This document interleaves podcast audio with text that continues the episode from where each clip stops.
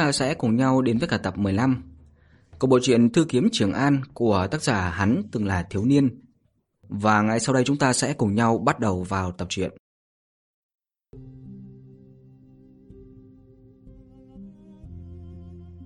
Và lúc này thì Sở Tích Phong ngẩn người, lại ngẫm nghĩ một chút, cuối cùng là thở dài một tiếng, rốt cuộc cũng lui sang một bên.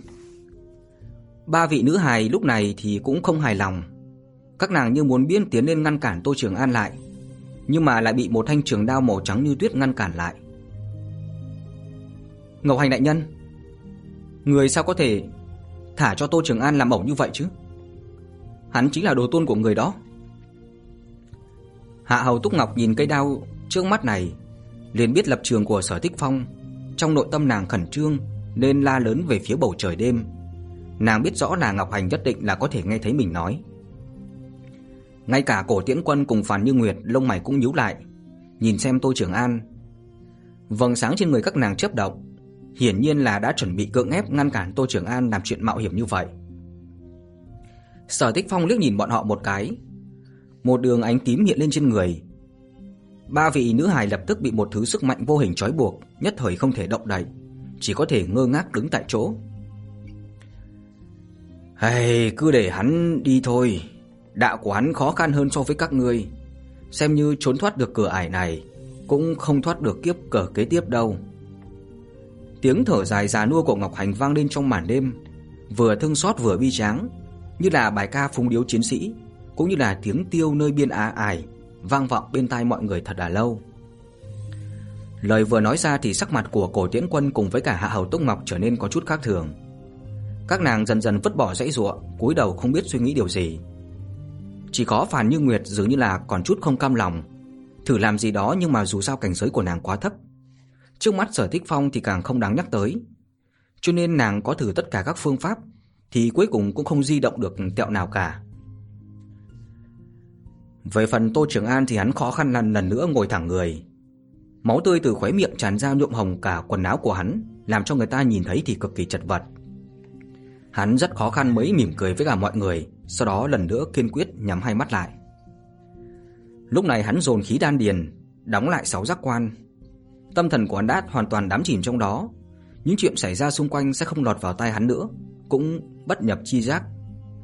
Cái này chính là một trạng thái rất là huyền diệu, được gọi là vong ngã, nghĩa là quên mình. Đây chính là pháp môn do Ngô Đồng dạy cho Tô Trường An. Hắn đã từng không hiểu, nhưng mà mấy tháng gần đây tu vi tịnh tiến nên từ từ nắm giữ được không ít. Hắn bắt đầu suy tư, ý là như thế nào? Ý của hắn là mấy tháng quan sát Sở thích Phong ý mà đến, lại chỉ đến hình của nó, không được thân của nó. Thời điểm mà Tô Trường An vận dụng lực lượng toàn thân đem ý đánh vào tinh linh, hắn đột nhiên hiểu ra thần thiếu hụt trong ý của hắn là cái gì. Là ngã, chính là ta. Bắt trước ý của người khác, cuối cùng là người khác. Mà Tô Trường An lại muốn đi theo đạo của ý mình. Ý trung vô ngã, tiện thị đạo trung vô ngã. Có nghĩa là không phải ý của ta thì cũng không phải đạo của ta. Vô ngã chi đạo là bàng nhân chi đạo là tả đạo có nghĩa là bàng trong bảng môn. Đao pháp 3000, ta là lớn nhất. Khí thế trên người Tô Trường An đột nhiên trở nên tràn đầy, linh khí trong thiên địa lần nữa điên tuồng ngưng tụ về phía của hắn. Mọi người tại đây nhìn sắc mặt của hắn cũng trở nên khiếp sợ. Một cỗ khí thế mênh mông như biển này cũng không phải là một tu sĩ tụ linh cảnh có thể có được. Hắn đã ngộ ra rồi. Sở Tích Phong nhìn thiếu niên đã toàn thân đậm máu này không nhịn được lẩm bẩm nói ra. Đúng vậy, Tô Trường An đã ngộ ra. Đạo do vực sinh, vực có thế sinh, thế do ý sinh, ý tùy tâm sinh. Ý của hắn đã thành, liền sẽ có đạo căn cơ. Tiền đồ tươi sáng phía trước bỗng nhiên triển khai trước mắt của hắn. Hắn phát ra một tiếng quát nhẹ. Lúc này hắn đem ý của mình nguyên vẹn đánh vào bên trong đạo tinh linh kia. Và một khắc thời gian này dường như dừng lại, Tóc tai của hắn thì vung lên lộ ra khuôn mặt ngây thơ không thể chối cãi. Một tiếng lôi động chợt nổ vang. Một ngôi sao trong tinh không đen tối đột nhiên phá tầng sương mù bay về phương thế giới này, về chỗ thành trì này tới Thiên Lam Viện, hướng về phía thiếu niên chiếu ra ánh sáng chói lọi. Mấy vị nữ hài bị dị tượng này làm cho ngây người, há hốc mồm, nhưng lại không nói được câu nào. Lúc mà đạo ánh sáng kia xuất hiện, chỉ có Sở Thích Phong đột nhiên quay đầu, nhìn về phía chân trời. Ánh mắt của y híp lại thành một đường nhỏ, còn tay thì nắm chặt đao. Y cảm thấy có một cỗ khí tức quen thuộc. Còn phệ vần lão giả trong ngọc hành các thì đột nhiên đứng người lên. Cặp mắt của lão bỗng nhiên mở ra, hào quang trong đôi mắt lập lòe như là một đầu sư tử mạnh mẽ bị đánh thức. Mắt lạnh lẽo dò xét cương phục quốc gia. Lão bước nhanh tới gần cửa sổ ngẩng đầu nhìn về phía bầu trời đầy sao. Nhìn một vì sao mãnh liệt phát ra ánh sáng. Đó là một vì sao đã chết. Một quả đã vẫn lạc tại Bắc Địa 2 năm trước. Nó có một cái tên rất là đẹp, gọi là Huỳnh Hoặc. Thính Vũ. Môi dưới của lão già run rẩy, lão cực kỳ nhỏ giọng như là sợ đánh thức cái gì đó. Ngôi sao kia vậy mà như nghe được giọng nói của lão, nó lóe lên một cái. Tâm của lão già đột nhiên run lên, trong mắt có thứ gì đó đảo quanh. Triệt Lam mắc nợ ngươi, đúng là mắc nợ ngươi. Trong miệng của lão thì thào lẩm bẩm. Thứ trong mắt kia rốt cuộc không thể giữ được nữa, cứ như vậy mà mãnh liệt tuôn xuống, tràn qua đôi má đầy nếp nhăn của lão. Rất khó tưởng tượng được chuyện gì có thể để cho lão già bảo hộ nhân tộc hơn trăm năm này khóc đến thương tâm như vậy. Có lẽ là cảm nhận được cảm xúc của lão già, vì sao kia lại lập lòe một hồi, rồi lại phân ra một đạo ánh sáng thấu qua cửa sổ chiếu lên người của lão già. Dường như lão già cũng cảm nhận được ý tứ mà ngôi sao kia truyền đạt qua đạo ánh sáng. Lão có chút bối rối, lau khô nước mắt trên mặt rồi run rẩy nói: hay đợi sơ thúc chút ít thời gian, sư thúc cũng sắp đến rồi đây. Đến lúc đó ta và sư phó muốn cùng một chỗ thỉnh tội với ngươi." Ngôi sao kia như là lóe lên, như là cự tuyệt cái gì đó, lại vẩy ra một đạo ánh sáng.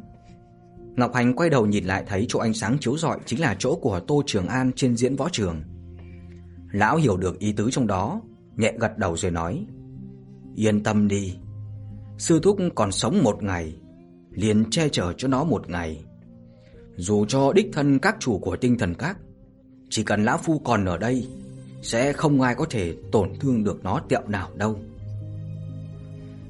Ngôi sao kia như đã nhận được đáp án khiến bản thân thấy viên mãn. À, nó thu hồi ánh sao chiếu lên người Ngọc Hành, sau đó lại từng đạo ánh sáng vẩy ra, tính luôn cả hai đạo ánh sáng vừa rồi không nhiều không ít, có tất cả 9 đạo ánh sáng chiếu lên người của Tô Trường An. Sau đó vì sao kia lặp lè một hồi dường như muốn tìm kiếm cái gì đó ở phương thiên địa này, nhưng cuối cùng thì cũng không tìm được người kia. Ánh sao của nó dần dần ảm đạm, giống như là trong trời đất có một loại ý chí cường đại nào đó đang ngăn cản nó trao đổi với cả phương thiên địa này. Cuối cùng thì vì sao kia phát ra một tia sáng không cam lòng, sau đó nó hoàn toàn biến mất trong mảnh tinh không. Tô Trường An thì cũng không biết một loạt tình huống phát sinh ở bên ngoài kia. Hắn đóng lại sáu giác quan của bản thân, dù cho người ta hiện tại hét lên bên tai thì hắn cũng vô tri vô giác. Nhưng hắn cảm nhận được ý của hắn thành công đánh vào bên trong tinh linh, trong nháy mắt đó, có một thứ lực lượng tràn đầy bên ngoài vọt tới. Thứ lực lượng kia rất là cường đại. Cường đại đến mức cho dù hắn có triệu tập linh lực của toàn thân so với nó cũng như là truyền lá trên biển rộng, không chịu nổi một kích. Nhưng mà làm cho Tô Trường An cảm thấy kinh ngạc chính là cái nguồn lực lượng kia không hề có ác ý.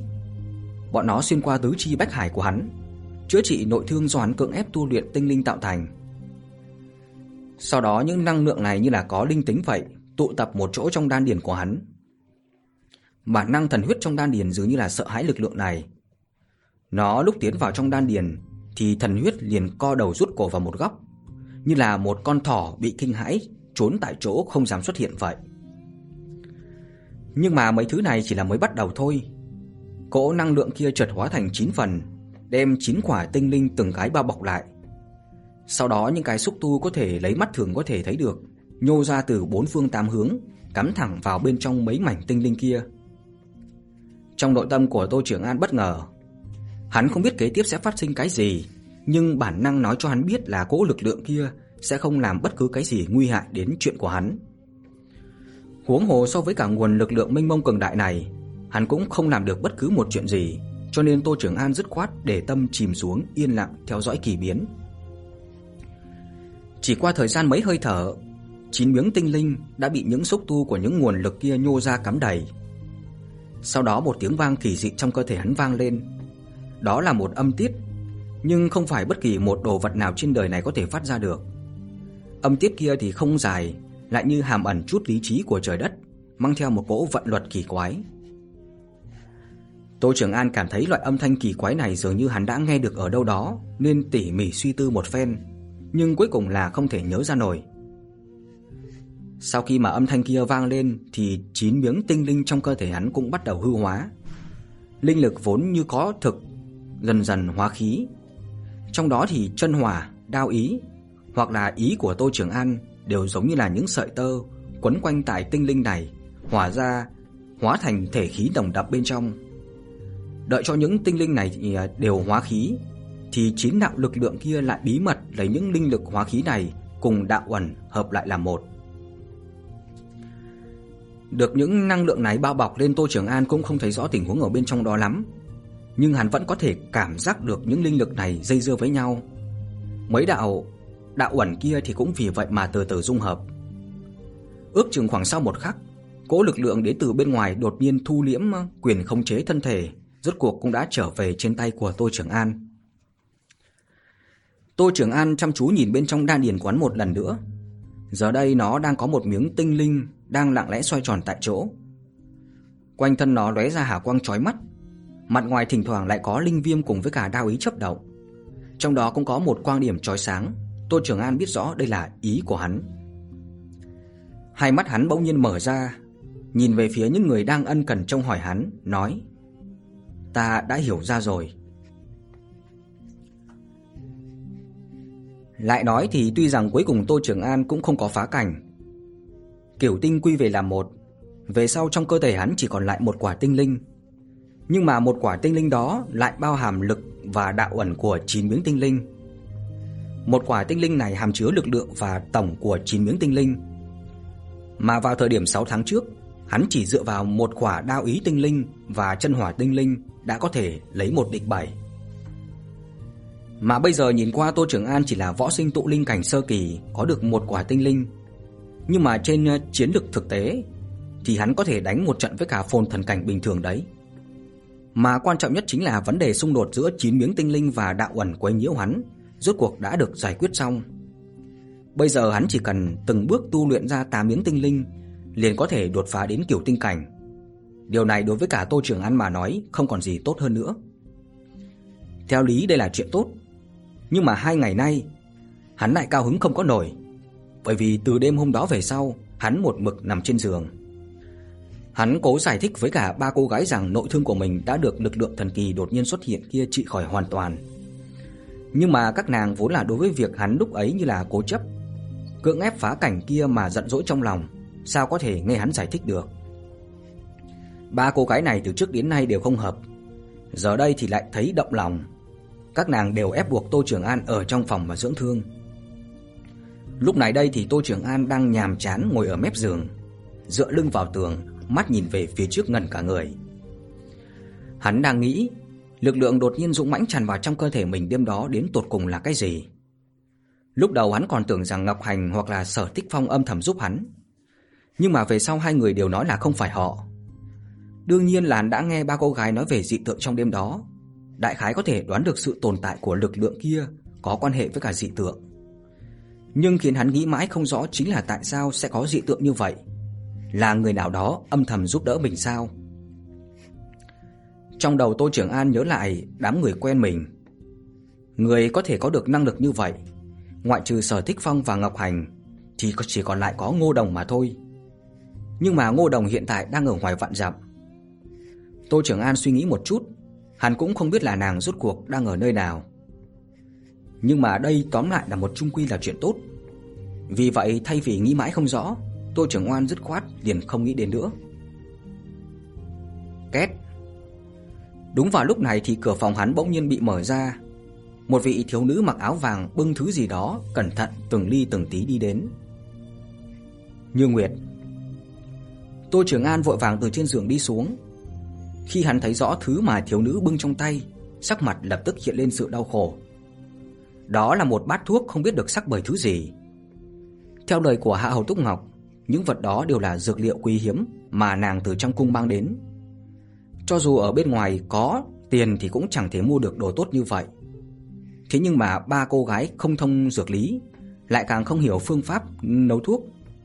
Họ chỉ biết bỏ mấy thứ tốt vào đó trong nồi, sau đó liền sắc ra bát thuốc đang ở trên tay của Phản Như Nguyệt đây. Hắn đã uống mấy lần rồi, thật khó mà để đánh giá mùi vị của nó. Nhưng mà mỗi lần chứng kiến ánh mắt ân cần lại mang theo sự kỳ vọng của mấy cô gái, hắn cũng phải cắn răng uống một hơi mà cạn sạch. "Công tử, người đã tỉnh rồi sao?" Phản Như Nguyệt chớp chớp đôi mắt đẹp nhìn Tô Trường An mà nói. "Ừm, ta từ trước tới nay cũng không có ngủ ngon." Tô Trường An bất đắc dĩ trả lời. Hắn lại nhìn về phía sau Phản Như Nguyệt, dường như đang tìm kiếm thứ gì đó. Sau đó hắn không nhịn được mà hỏi: "À này, ờ sao không thấy Tiễn Quân và sư tỷ nhỉ?" Lúc bình thường thì Hạ Hầu Túc Ngọc và Cổ Tiễn Quân đều đến cùng Phản Như Nguyệt. Lần này chỉ có một mình Phản Như Nguyệt, Tô Trường An không khỏi cảm thấy kỳ quái. Phản Như Nguyệt nghe vậy lại có chút trách cứ liếc nhìn Tô Trường An rồi nói: "Trong khoảng thời gian này, công tử luôn gấp gáp như tu luyện, vậy còn thời gian đâu mà quan tâm chuyện khác chứ?" Tô Trường An ngẩn người, có chút xấu hổ gãi gãi đầu nói: "Chả lẽ mấy ngày nay đã xảy ra chuyện gì sao?" Trước tiên là cứ uống bát thuốc này đi đã, tiếp sẽ nói cho công tử biết. Ai biết Phản Như Nguyệt lại nghịch ngợm trừng mắt, đưa bát thuốc kia tới trước mặt của Tô Trường An, sau đó cười khanh khách mà nói: "Nàng ngày thường vốn đã xinh đẹp, lần này làm ra vẻ đắc ý, liền lộ ra tất cả những nét đẹp trên khuôn mặt của mình. Nếu không phải đã được ở chung mấy tháng, chỉ sợ là Tô Trường An cũng bị thất thần trước nụ cười đó." Nhìn bát thuốc màu sắc cổ quái trước mặt, lại nhìn vẻ mặt tràn đầy tha thiết của Phản Như Nguyệt, Tô Trường An cắn răng một cái, nắm lỗ mũi lại, cố nhịn cái mùi vị đáng sợ truyền đến trên đầu lưỡi và cuối cùng uống một hơi cạn sạch. Đầu hắn đầy mồ hôi, đặt bát ở một bên, lại thở hổn hển từng ngụm liên tiếp. Có đôi lúc hắn nghĩ, thay vì uống bát thuốc này, hắn càng muốn đánh một trận với cả Long Thương tướng quân hoặc là Âm Sơn Trọc hơn. "Công tử." Phản Như Nguyệt nhìn Tô Trường An đầu đầy mồ hôi, giọng gắt lên. Nhưng mà đồng thời thì tay của nàng lại không biết từ đâu móc ra một chiếc khăn tay màu trắng, đặt lên trán của Tô Trường An, ôn nhu lau sạch từng giọt mồ hôi trên trán của hắn. Tô Trường An ngẩn ngơ, cũng không biết là mùi thơm truyền đến từ trên thân thể của Phản Như Nguyệt hay là do chiếc khăn tay của nàng.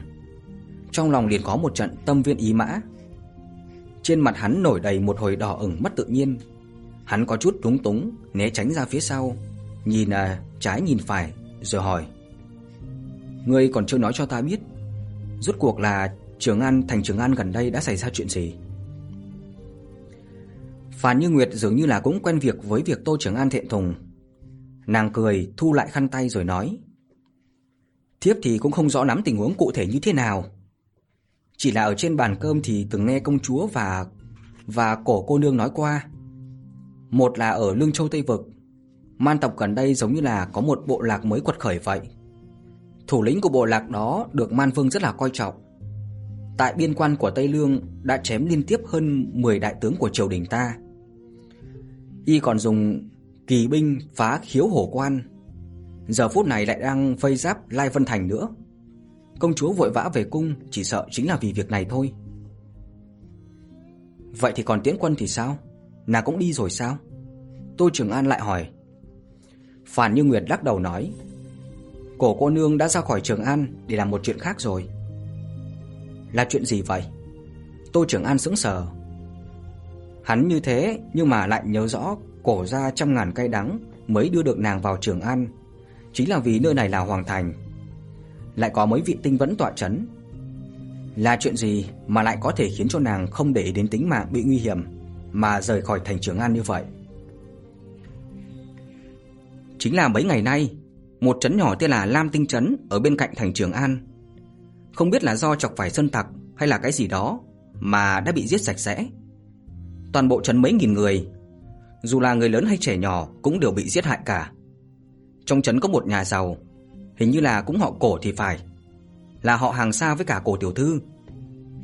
Thánh hoàng vì chuyện này mà rất là tức giận đã phái Tào Tặc Quách Tam Vân đến điều tra rồi và cổ tiểu thư cũng đi theo cùng. Là chuyện như vậy sao?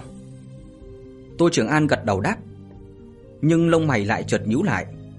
Với sự hiểu biết quán về cổ tiễn quân, có thể khiến cho nàng không nhắn lại lời nào liền đi gấp, tất nhiên không chỉ đơn giản vì họ hàng xa như vậy. À, còn có một chuyện khác nữa. Lúc này thì Phàn Như Nguyệt bỗng nhiên nói ra, nhưng mà thanh âm của nàng rồi lại chợt nhỏ đi, đầu cũng vô thức cúi thấp xuống. Tay còn mất tự nhiên, mân mê góc áo, cực kỳ là giống đứa bé đã làm sai chuyện gì đó. Tô Trường An nhìn bộ dáng này của nàng, trong lòng cảm thấy buồn cười, không ờ, khỏi hỏi: "Có chuyện gì đó nữa sao?" "Dạ, thiếp không biết là có nên nói nữa hay không." Thanh âm của Phàn Như Nguyệt trở nên yếu ớt, như không có tiếng gì vậy. "Có cái gì mà không thể nói đây? Mau nói đi." Tô Trường An cười nói. Phán Như Nguyệt dường như là có chút do dự. Nàng cúi đầu chần chừ cả buổi, cuối cùng cũng nói: vào nửa tháng trước, Long tướng quân đi bắt hoang viện. Hả? Tô Trường An ngẩn người sau đó hỏi, chính là chuyện này sao? Hắn có chút không rõ, tại sao Phản Như Nguyệt lại giống như là không dám nói cho hắn biết việc này. Vâng, Phản Như Nguyệt cúi đầu nói, hắn dùng yêu cầu của Tô công tử đi lấy Nại Hà. Nại Hà sao? Tô Trường An chợt nhíu lông mày lại. Hắn đã không phải là cậu bé mới vào Thiên Lam Viện trước kia, đã hiểu được một vài chuyện ở thành Trường An. Nại Hà chính là thần khí của Bát Hoang Viện, là thanh kiếm do một người sáng lập ra Bát Hoang Viện lưu lại. Tương truyền thì thanh kiếm này là một hung kiếm do thu thập xương của người chết ở U Minh chi địa, sau đó đặt bên trong dung nham núi lửa ở Tây vực, 7749 ngày mà đúc thành. Trên phố thì từng có truyền miệng câu nói là gặp nại hà uống canh mạnh bà. Bởi vậy có thể thấy được à, độ hung thần đáng sợ của thanh kiếm này. Đồ quý thần kỳ đến mức như vậy thì Tô Trường An nghĩ thế nào cũng chẳng thông được. Vì sao mà Bác Hoang viện sẽ vì một yêu cầu của tướng tinh hội mà đưa cho người ta được? Thấy Tô Trường An cau mày thật là lâu không nói, trong lòng của Phàn Như Nguyệt hoảng hốt, cho rằng Tô Trường An vì thế mà phiền não, lập tức nổi lên từng trận bất an. Nàng không nhịn được mà nhỏ giọng hỏi: Tô công tử, người có phải là đang giận Như Nguyệt sao?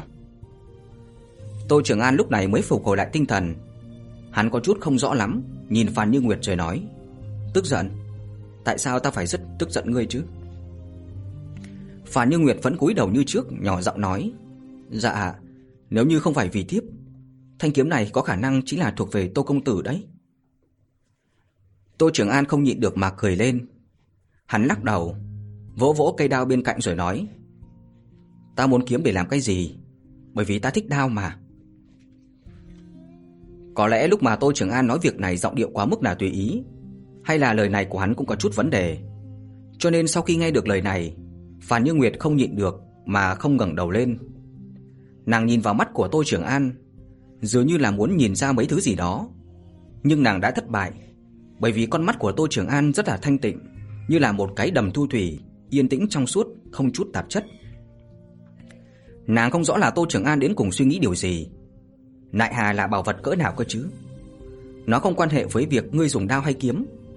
Cho dù không cần, nhưng cầm nó hiến cho Thánh Hoàng đổi lại một chức hầu tước gần như không phải vấn đề.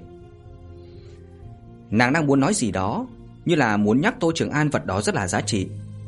Nhưng chẳng biết tại sao, nàng đột nhiên nhớ tới ngày đó, đêm hôm đó, thiếu niên kia đẩy người mà ra. Trước mặt những công tử à, cao quý đang uống rượu mà nói ra một câu rất là khách khí. Như vậy không đúng. Lúc mà nói ra bốn chữ đó, ánh mắt của hắn cũng thanh tịnh mê người như là bây giờ. Sắc mặt của nàng không hỏi hiện lên ửng hồng. Lời đến miệng cũng nuốt trở vào, bởi vì nàng biết rõ, bất luận Tô Trường An có thanh kiếm kia giá trị hay không, nhưng đáp án từ miệng hắn sẽ không khác nhau. Nàng chợt nhếch miệng cười, cứ như vậy nhìn Tô Trường An, trong con ngươi như có làn thu thủy đang lưu truyền. Ánh mắt của Phàn Như Nguyệt nhìn Tô Trường An đột nhiên trở nên kỳ quái, khiến cho cả người hắn không được tự nhiên. Hắn cúi thấp đầu, trốn tránh ánh mắt của Phàn Như Nguyệt. Sau đó dường như hắn lại chợt nhớ ra điều gì, nên lần nữa ngẩng đầu nhìn về phía nàng. À đúng rồi Như Nguyệt, Có một việc ta vẫn muốn hỏi cô mà quên mất Hả, có chuyện gì? Phan Như Nguyệt phục hồi lại tinh thần Có lẽ ý thức được hành động vừa rồi của bản thân hơi lỗ mãng nên gương mặt nàng lại càng đỏ hơn. Ta nhớ là đã từng nghe người ta nhắc tới ca ca của sư tỷ. Cũng chính là ngũ hoàng tử. Hình như rất thích cô thì phải.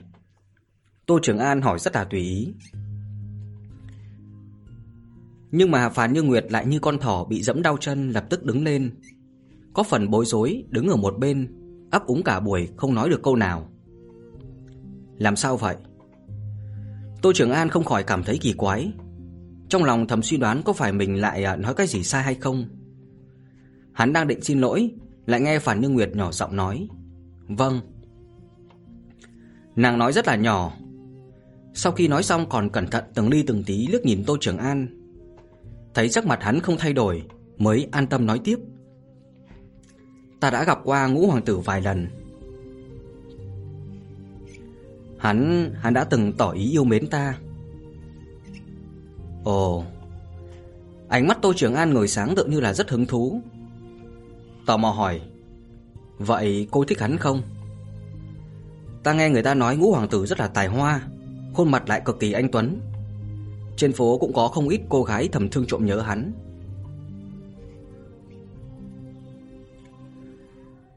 Tô Trường An vốn chỉ là muốn trêu chọc phán Như Nguyệt nhưng nào biết lời nói ra lại khiến cho Phản Như Nguyệt trở hoảng hốt. Nàng ngẩng đầu, Liên tục xua tay, Có phần lo lắng mà nói Ờ không có. Thiếp chưa từng thích ngũ hoàng tử. Chỉ là khi thiếp sắp phải xuất cát Thì ngũ hoàng tử từng nói Sẽ giúp thiếp chuộc thân.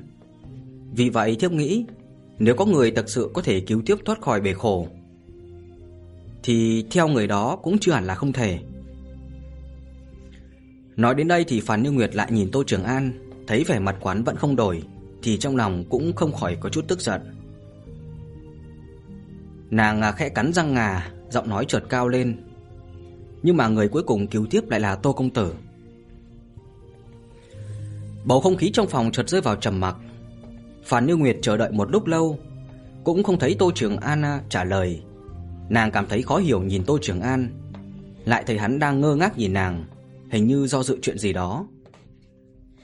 Trái tim Phản Như Nguyệt đập thình thịch khó kiềm chế. Nàng lại cúi đầu vì ngượng ngùng, tay phải vuốt vuốt góc áo. Vẻ mặt Tô Trường An trở nên quái dị. Hắn cảm thấy dường như Phản Như Nguyệt đang trách hắn. Ngày ấy, nàng vốn nên được ngũ hoàng tử đứng ra cứu giúp. Như vậy bọn họ liền có thể như hình với bóng ở chung một cách danh chính ngôn thuận. Nhưng hắn không biết suy nghĩ mình có đúng hay không, vì vậy mán hỏi thử. Như Nguyệt, cô muốn trở về với ngũ hoàng tử sao? Phản Như Nguyệt ngẩn người, nàng cảm thấy khó hiểu nhìn Tô Trường An. Không biết vì sao mà Tô Trường An lại nói như vậy. Tô Trường An cũng hơi căng thẳng. Hắn nhìn Phản Như Nguyệt vẫn đang trầm ngâm thật lâu không nói.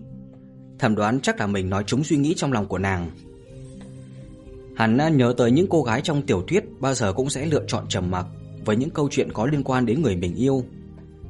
Điều này để hắn càng thêm khẳng định suy đoán của mình. Nhưng chuyện này không làm hắn cảm thấy vui vẻ. Hắn đã quen có cô gái xinh đẹp này chăm sóc cho bản thân trong cuộc sống thường ngày. Vừa nghĩ tới việc nàng có thể sẽ phải trở về bên người khác, làm sao hắn không khỏi có chút sa sút tinh thần. Nhưng uh, hắn lại không muốn ép buộc Phản Như Nguyệt làm cái chuyện nàng không mong muốn. Mà lúc này Phản Như Nguyệt bên cạnh đại khái đoán ra là Tô Trường An hiểu lầm lời nói của mình cho nên nàng vội vàng mở miệng muốn giải thích. Lại nghe Tô Trường An dành trước nàng một bước nói: "Thực sự nếu cô thật sự vô cùng nhớ Nhung, ta có thể nhờ sư tỷ giúp cô nhắn lời cho Ngũ hoàng tử." Tô Trường An nói như vậy, nhưng biểu lộ trên mặt hắn đã bán đứng suy nghĩ sâu trong lòng của hắn. Phản Như Nguyệt sững sờ, nàng nhìn thiếu niên trước miệng, nói một đường mà trong lòng nghĩ một nẻo. Cảm thấy vừa bực mình vừa buồn cười, trong lòng lại dâng lên một chút cảm động. Cuối cùng nàng dậm chân, vẻ mặt đỏ bừng nhìn Tô Trường An nói: "Tô công tử, người thật sự là đầu gỗ mà." Sau đó dưới cái nhìn kinh ngạc của Tô Trường An, nàng chạy ra khỏi phòng như đang chạy trốn, để lại Tô Trường An ngẩn ngơ nhìn theo bóng lưng của nàng.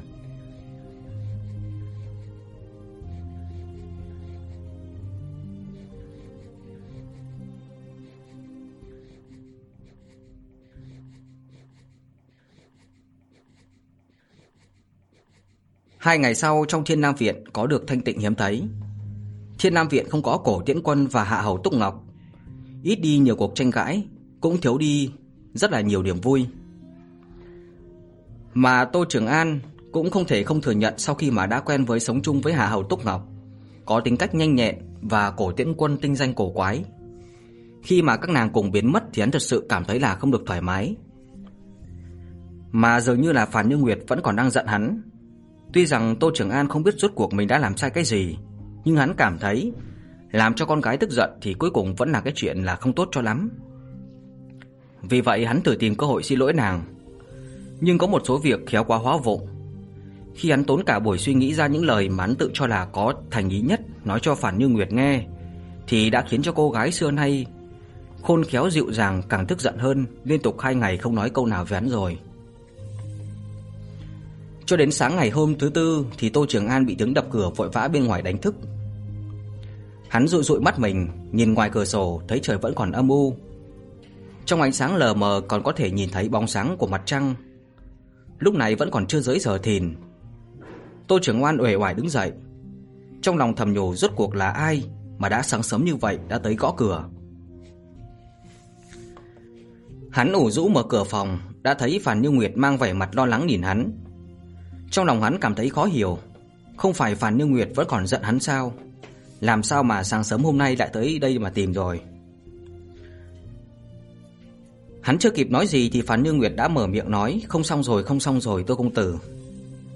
Tô Trường An vẫn còn hơi mơ màng, hắn dụi dụi mắt mà hỏi, "Cái gì không xong?" "Cổ tiểu thư, cổ tiểu thư đã xảy ra chuyện rồi." Dường như bởi vì bộ dáng của Tô Trường An nhìn qua quá mức là tùy ý, khiến cho Phàn Như Nguyệt càng thêm sốt ruột. Một câu nói sau cùng thì gần như là nàng đã gào lên. Tô Trường An giật mình, hắn đang ngủ gà ngủ gật điền tình hẳn. Hắn nhìn Phàn Như Nguyệt với nét mặt sốt ruột đến mức sắp khóc. Hiển nhiên là biết chuyện này tuyệt đối không phải là một trò đùa quái đản của nàng hoặc là cổ tiễn quân. Tâm hắn trầm xuống hỏi, rốt cuộc là như thế nào? Dường như Phàn Như Nguyệt cũng hoảng hồn, nàng nói năng hơi lộn xộn. Chả là mấy ngày trước đây, Cổ tiểu thư và Tạc Tào Quách Tam Vân đi Lam Linh trấn, như thường lệ thì mỗi 3 canh giờ cần phải gửi à, tới phủ thừa tướng một con quạ để mà báo cáo tình huống. Nhưng mà từ giờ mùi hôm qua lại không có một con quạ nào được gửi tới phủ thừa tướng cả. Đến bây giờ đã qua 8 tiếng rồi mà vẫn không có tin tức gì. Triều đình đã phái ra là ba thần tướng Đỗ Vĩ dẫn theo 300 hổ bí quân đi vào dò xét tình huống. Giải thích tặc Tào là chức danh của ngành Tào, một cơ quan chuyên ngành thời xưa. Khi mà Phàn Như Nguyệt nói ra những lời này thì Tô Trường An đã mặc vào trang phục thường dùng khi đi ra ngoài, một cái áo vải màu xanh thông thường, một cái quần ngày màu trắng nhạt cùng với cả một đôi giày màu đen. Vậy Ngọc Hành sư thúc tổ nói như thế nào? Tô Trường An sửa lại cái góc áo cuối cùng, giơ tay lên nắm về phía khoảng không nào đó trong phòng. Một thanh đao ẩn trong vỏ liền bay vào trong tay hắn. Đây là cách không lấy vật. Nho sinh đã có thể làm được chuyện này ở tụ linh cảnh, nhưng võ sinh thường phải đến thái nhất cảnh mới có thể nắm giữ. Chiêu thức đột ngột này của Tô Trường An khiến cho Phản Như Nguyệt hơi sững sờ, nhưng nàng biết bây giờ không phải lúc cảm thán những điều này. Nàng tiếp tục nói: Ngọc Hành đại nhân để Sở Tiền Bối cùng đi theo. Bây giờ đang ở tiền viện chuẩn bị xuất phát. ừ. Tô Trường An bình tĩnh gật đầu, định đi đến tiền viện. Nhưng vừa mới bước ra, bước chân lại chợt ngừng lại. Hắn quay đầu nhìn về phía Phàn Như Nguyệt đang đuổi theo nói: "Như Nguyệt, cô lại nhà đi, ta và Sở Tiền Bối đi là được rồi." Nhưng Phàn Như Nguyệt lại nói: "Công tử, Như Nguyệt đã là kiểu tinh cảnh, ngươi để cho ta đi theo, ta nhất định là có thể giúp đỡ được." "Không được." Tô Trường An nói. Quách Tam Vân kia có cảnh giới gì thì ta không biết, nhưng mà Tiễn Quân thật sự là phồn thần cảnh. Hiện tại nàng sinh tử chưa biết, cô đi chỉ tăng thêm biến số mà thôi. Huống hồ những kẻ xấu kia dám ở cạnh thành Trường An, dưới chân thiên tử mà tàn sát cả một trấn như vậy, có lẽ thật sự là có chỗ dựa đó. Nhưng mà Phàn Như Nguyệt còn muốn nói thêm gì đó, lại bị một bàn tay mềm mại che miệng lại. Nàng nhìn khuôn mặt Tô Trường An bỗng gần sát trước mặt, nhìn vào ánh mắt lần đầu tiên cách mình gần đến vậy, bất chợt liền yên lặng. Yên tâm đi, ta nhất định sẽ cứu Tiến Quân trở về. Thanh âm kia hơi non nớt nhưng lại mang theo ma lực khiến cho người ta phải tin tưởng. Phản Như Nguyệt vốn thấp thỏm trong lòng, và lúc này bỗng nhiên được thả lòng. Nói xong câu đó thì Tô Trường An vác đao trên lưng, quay người bước nhanh về phía Thiên Nam viện được bao phủ trong sương sớm.